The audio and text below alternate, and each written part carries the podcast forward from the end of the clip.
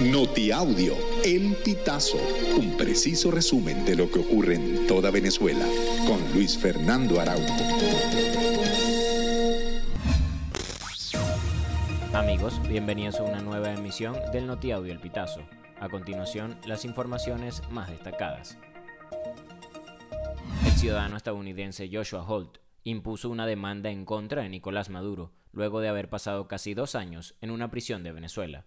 Holt acusa a Maduro de liderar una empresa criminal que secuestra, tortura y encarcela a ciudadanos estadounidenses.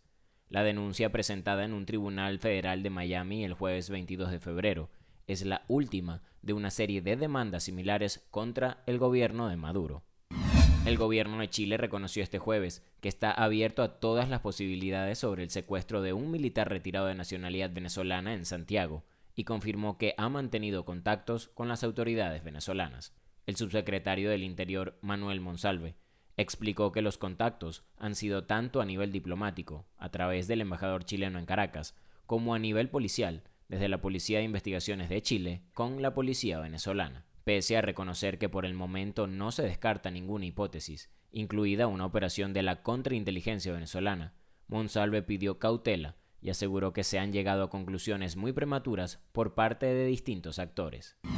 Entre escombros, así quedó el edificio de tres pisos de los galpones de una tienda de electrodomésticos en La Yaguara, en la parroquia Antímano, donde se registró un incendio pasada la una de la tarde de este jueves 22 de febrero. Un empleado aseguró que se encontraba fuera de la edificación cuando se comenzaron a propagar las llamas y vio como algunos de sus compañeros intentaron extinguirlas, pero el incendio superó sus esfuerzos el comandante general del Cuerpo de Bomberos de Caracas, general Antonio Palacios, confirmó que la tienda pertenecía a la compañía Damasco y servía como depósito de sus electrodomésticos.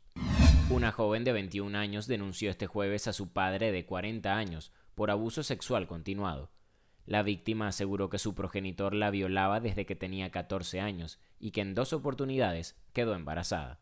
Los funcionarios de la policía del estado Zulia detuvieron a Grevis Pérez Fuentes en su casa, ubicada en el barrio Jesús de Nazaret, en el oeste de Maracaibo. Mientras tanto, la joven fue atendida por la medicatura forense y su padre fue puesto a la orden del Ministerio Público. La Junta Administradora Ad hoc de Petróleos de Venezuela celebró la decisión de la Corte de Apelaciones de Nueva York sobre los bonos 2020.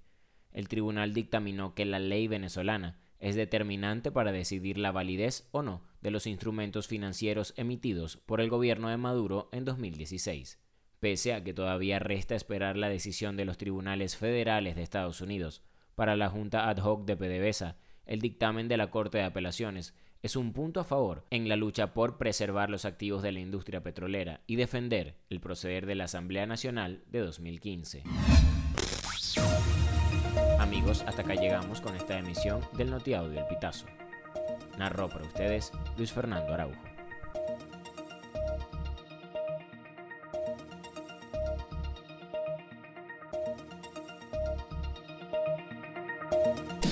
Estas informaciones puedes ampliarlas en nuestra página web elpitazo.net.